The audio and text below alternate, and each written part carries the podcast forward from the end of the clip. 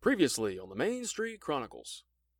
Our travelers have now gotten stuck in the music thanks to a little Disney magic and a wonderful piece created by the Sherman Brothers, who were responsible for many of the songs that you know and love today, from your favorite attractions to your favorite movies. Did you know there was also another famous lyricist working for the studio? Tune in next to find out which Imagineering legend we will discover today.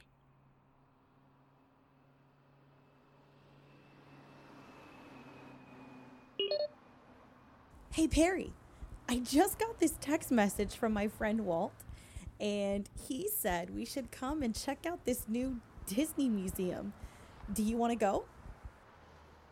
Let's do it.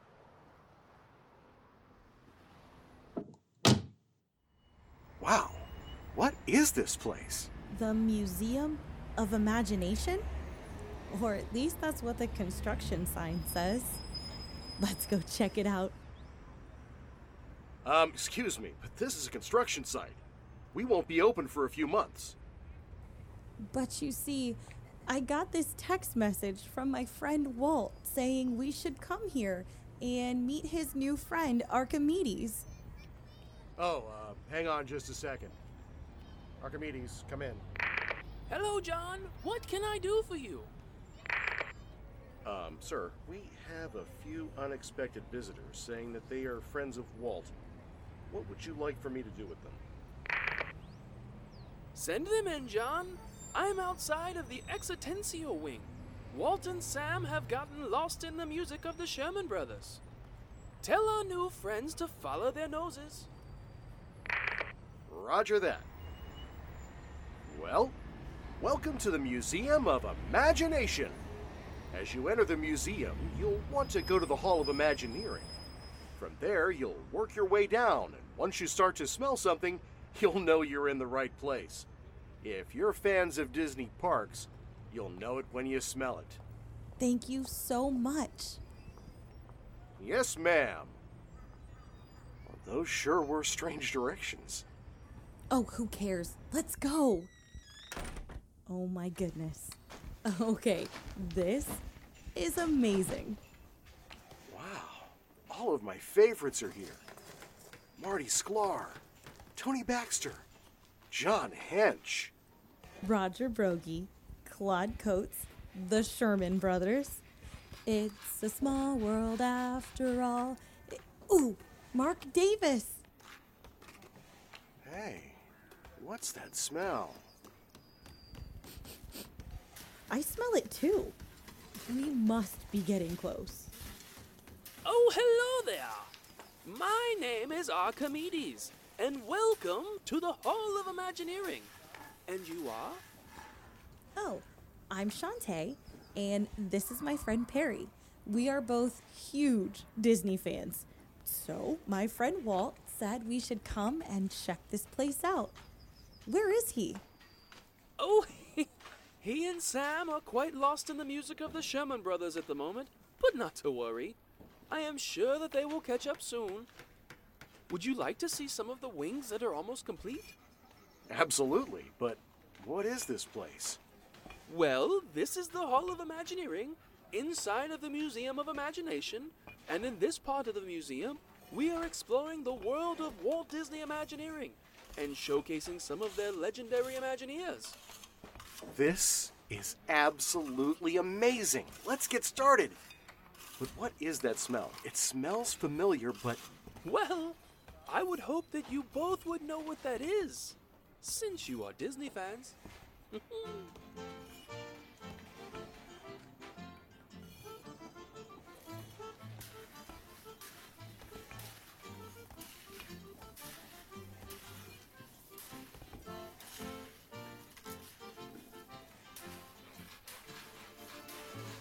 No way.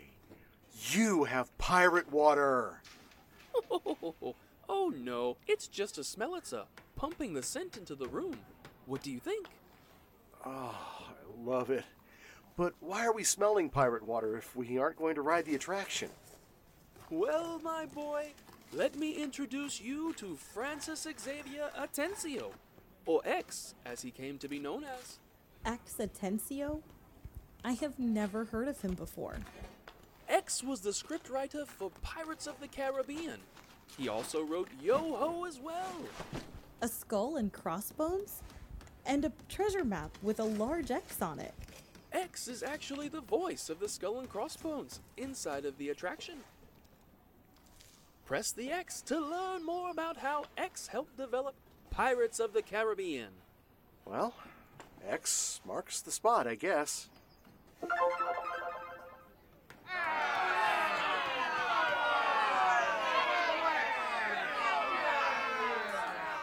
X. Atencio worked in the story department, mostly as a sketch artist, but one day Walt called upon him and asked him to write a script for a pirate ride, something he had never done before.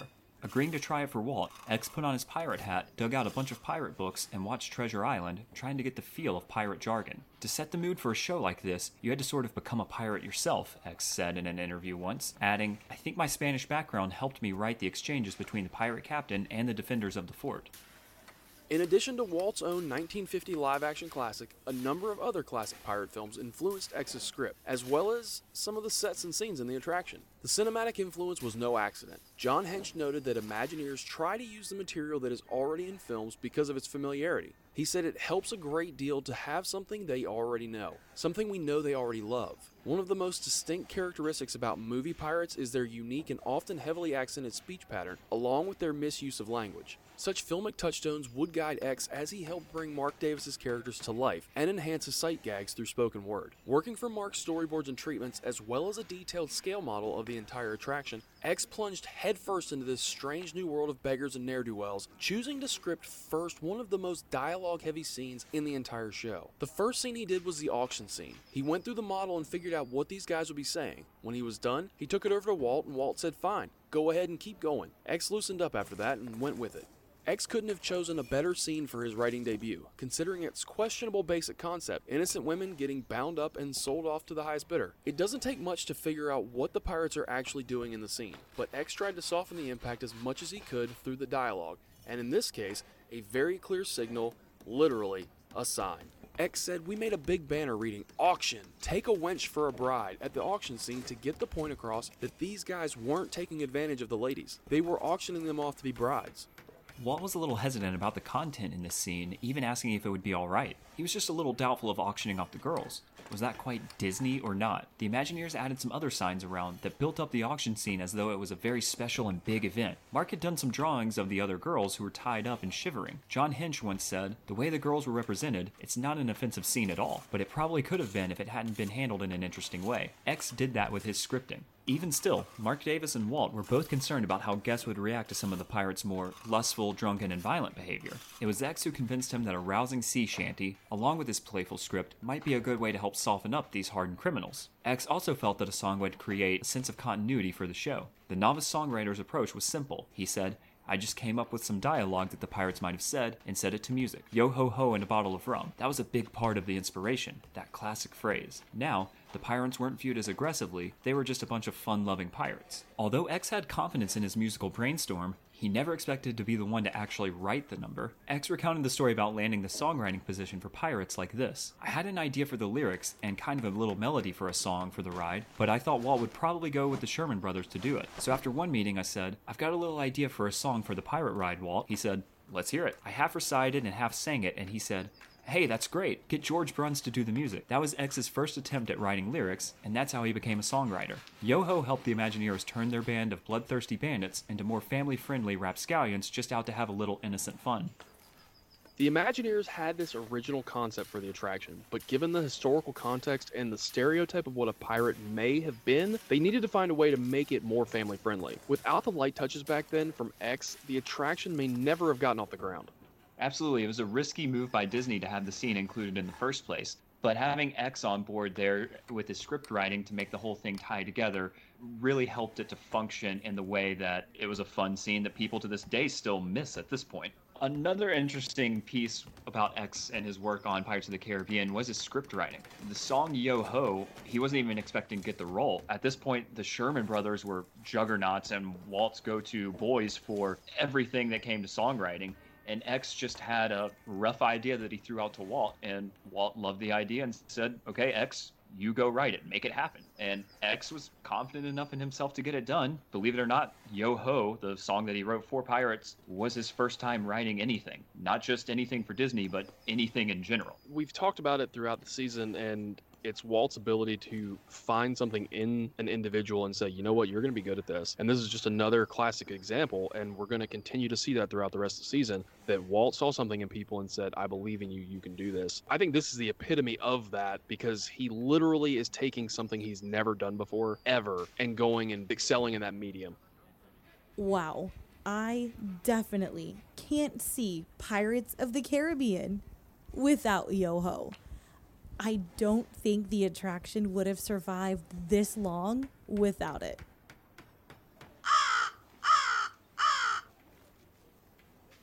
What in the...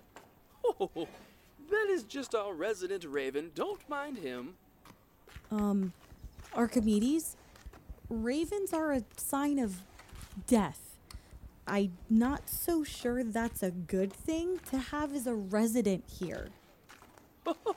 Oh, my dear, don't be alarmed. It is an audio animatronic from the Haunted Mansion. You see, this was something that X helped conceptualize.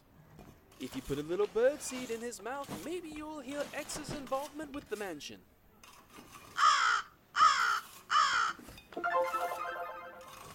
The success of Pirates of the Caribbean had a major influence on the Haunted Mansion's direction. From Dick Irvine's reunion of Mark Davis and Claude Coates to making it a ride-through attraction. But one more key element would not have existed without Pirates, a memorable theme song. X took the same approach to Mansion as he did on Pirates, writing the lighthearted lyrics to Grim Grinning Ghosts, alternatively titled The Screaming Song, which were then set to music by veteran studio composer Buddy Baker. X had a huge job writing the song for this attraction. Not only would Grim Grinning Ghosts provide a musical backdrop for the Haunted Mansion's grand finale, in the graveyard, but different arrangements of the piece were used throughout the experience. From its first appearance as a funeral lament in the foyer to an elegant waltz in the grand hall to a jazzy jamboree in the graveyard, Grim Grinning Ghosts helps set the scene and manipulate the listener's feelings each time it's heard. In order to make the graveyard scene a true showstopper, X and Buddy did everything they could to give those musical cues an even more otherworldly quality, including detuning the instruments and recording the music backward, and combining it all in the final mix.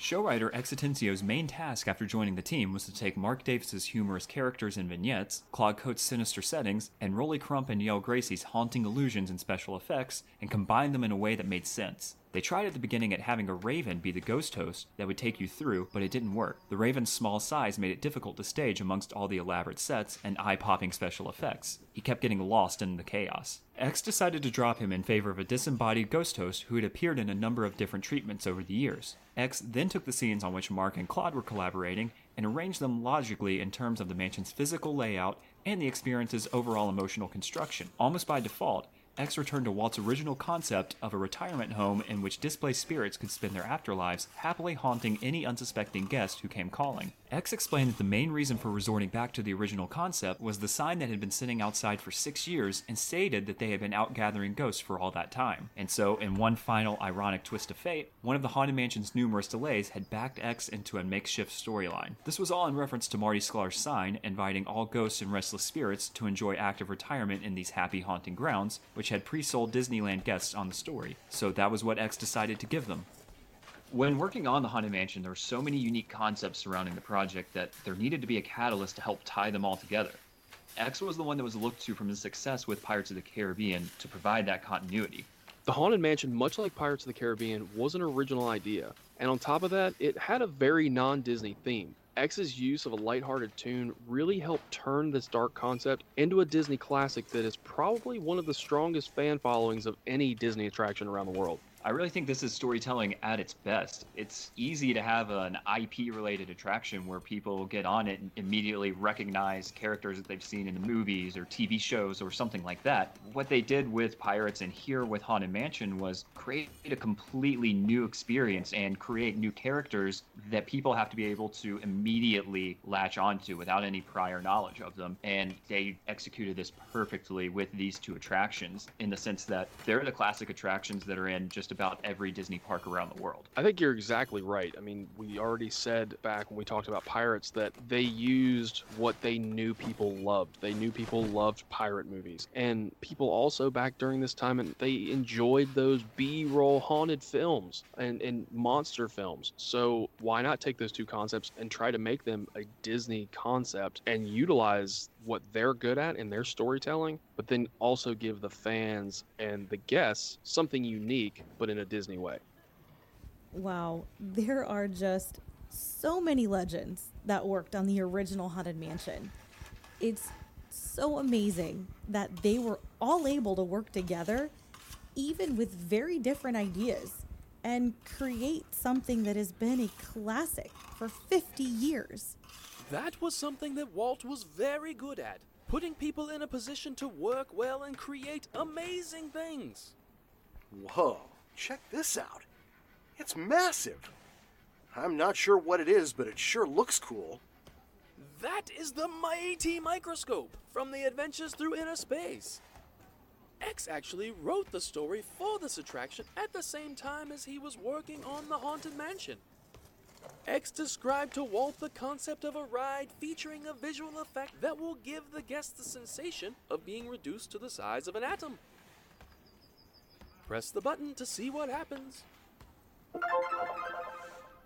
Hey, what's happening to us? We're shrieking! Archimedes! Shh! I'm trying to listen!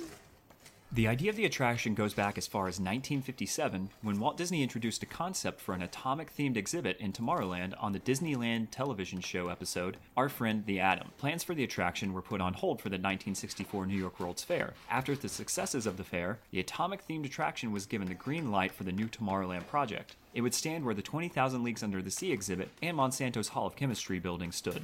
The idea was known at the time as Magic Microscope, and later changed to the more serious-minded Mighty Microscope. This imagined device was seemingly designed over a lunch hour by Imagineer George McGinnis, dashing out a concept in a napkin sketch.